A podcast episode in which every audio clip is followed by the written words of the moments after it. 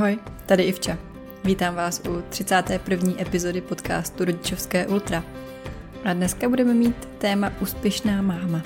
Proč takový téma? Já jsem nedávno slyšela nějaký rozhovor a v tom rozhovoru právě představovali toho hosta a nazvali ho, nazvali ji Úspěšnou mámou. A já si říkám, oh, wow, cool, kdo to je? Tak to popsali a šlo o to, že paní měla teda dítě a měla taky hustou kariéru. Byla někde vysoce postavená eh, ve velké firmě. Což je hustý, klobouk dolů a vůbec ne, neříkám, že to není úspěšná máma. Ale tak nějak mě to v tu chvíli jako zabolelo, že jsem si říkala, jo, takže já jsem vlastně neúspěšná máma, když jsem full time doma. A už, jo, pátým rokem. A kdyby mi někdo řekl před šesti lety, že je pět let doma s dítětem, s dětmi, tak si řeknu, uh, Maria, to, to je celkem nuda, ne?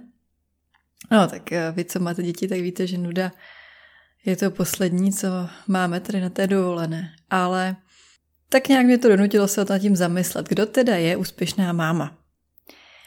Závidím jí? Jo? Možná jo? Možná trochu jo? Já jsem si taky myslela, že budu mít hustou kariéru a celkem jsem na tom drela svoje 20 plus roky. A vypadá to, že ji budu mít? Asi spíš ne, protože mám dvě děti a rozhodla jsem se s nima být doma. A to, co bych chtěla vypíchnout, je, že dvě věci můžou být pravda. Může být pravda i to, že jsem se rozhodla, že to takhle chci, ale může být zároveň pravda to, že mě mrzí, že to nemám tak, jak jsem si myslela dřív, že budu. Nebo tak, jak to má třeba ta paní v tom rozhovoru. To se nevylučuje. No a tak, jak jsem tak jako přemýšlela, kdo je ta úspěšná máma? Co myslíte? Umíte ji nějak definovat? Je to ta, co se věnuje dětem stoprocentně? Nebo je to ta, co nevzdala tu kariéru a v vozovkách se nenechala dítětem omezovat a maká dál? Nebo je to ta, co dodržuje všechny ty vědecké doporučení a studie, dělá všechno správně? Nebo je to ta, co je free a co to za stolik neřeší a procestuje s dítětem svět? Nebo ta, co o sebe pečuje a vypadá úžasně? Nebo ta, co jede Montessori, nebo ta, co jede baby led weaning, nebo ta, co jede homeschooling. A teď bychom to mohli jet dál, dál, dál, dál, dál, tady ty buzzwordy. A já neříkám, že něco z toho je špatně. Já se stotožňuji z víc z těch kategorií. Ale všichni nemusíme na mateřské založit zásilkovnu. Hele, jo. Je to asi nereálný mít na sebe takový očekávání, že nás všechny během toho období kojení a během toho období plínek a během tady těch náročných dní i nocí napadne nějaký spásný nápad, díra na trhu a my to prorazíme. Nemusí to tak být. Spousta z vás to tak má, že si založilo něco svýho, ať už je to z těch sledujících nebo z těch posluchačů, co vás znám, tak ať už je to někdo, kdo mm, si založil vlastní studio a cvičí jogu, nebo je to někdo, kdo začal pracovat na částečný úvazek o víkendech, nebo je to někdo, kdo je kreativní a začal háčkovat a teď to prodává. Nebo má nějaký fakt dobrý Instagram, nebo cokoliv si doplníte, dělá vedle té mateřské a hrozně ho to baví. A je to super. Řekněme, že já bych možná byla kategorie té, co je na mateřské a dělá podcast. Ale znamená to, že jsme úspěšnější než ty, co jsou doma, full time doma? A jsou ty uklízečky, kuchařky, manažerky domácnosti, nevím co všechno. No ne. Pojďme si říct, že aby jsme si připadali úspěšně, tak na to potřebujeme hlavně sebe. V tom je to těžký. Protože pokud jste sebekritický nebo máte sklon k perfekcionismu, jako třeba já, tak vám to moc nepůjde. se považovat za úspěšnou. A pak už je to jenom krůček od toho se litovat za prvé, nebo být naštvaná, zahořklá, anebo ještě mít pocit, že se obětujem. že, že máme tady tu oběť těm dětem, té rodině, tomu manželovi. To není mindset, který bych chtěla, aby jsme si tady odnášeli z těch let doma. A ani neříkám, že to jsou ty nejlepší roky našeho života. Já nevím. Možná ne. Možná budeme litovat, že jsme nešli dřív do práce. Já si myslím, že nebudem. Proto jsem doma. Věřím, že bych litovala víc, kdybych do té práce šla už teď. Ale to nikdo neví. Takže připadáte si úspěšně? Někdy jo, že jo. Někdy jo. Třeba. Mě teď napadlo, že jsem si připadla fakt úspěšně, když jsem vzala obě děti poprvé sama plavat do bazénu.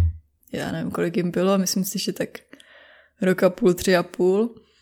O, byla jsem spocená úplně všude, ale dali jsme to a byli nadšení a bylo to fajn. A to jsem si připadla fakt úspěšně. Nebo když je uložíte v těch osm, oni usnou v těch osm a vy ještě uklidíte a máte tady oázu, hodinu klidu, to si člověk taky připadá celkem úspěšně. Ale připadla bych si úspěšně i někde na meetingu s uh, nějakým cool titulem na vizitce? Asi jo. Já si myslím, že jo, a že by mě to taky dost naplňovalo. Takže není to černobílý. A je tam spoustu faktorů. Nikdo to nemáme stejně. Nemáme stejně hlídacích babiček a nemáme stejně financí, nemáme stejně... Dosaďte si. No a teď jsme si někde dali ty priority a tam teď jsou. Tak to berme jako to rozhodnutí, že jsme se tak rozhodli, že tak to chceme. Za prvé to neznamená, že to nemůžeme časem změnit, že se zase rozhodneme jinak. Zároveň to není jediný správný rozhodnutí. Když se někdo rozhodl jinak, tak OK, super, pojďme si to přát. Co na té situaci je trochu těžší, mám pocit, tady u nás, co jsme teda full time doma, je, že není tolik témat, o kterých bychom si mohli povídat. Máte to taky tak? Když se dostanete, bude u Vánoce, spoustu rodinných sešlostí, tak tam se o těch dětech mluví celkem dobře, oni se vás na ně budou ptát a je to takový střed pozornosti, ale když dojdete někam, kde třeba ty děti sebou nemáte, jo, jednou za rok, tak eh, o čem se vlastně bavíme? O čem my vyprávíme, no není moc o čem, že jo, jsme ty matky, co jen vypráví o těch svých dětech.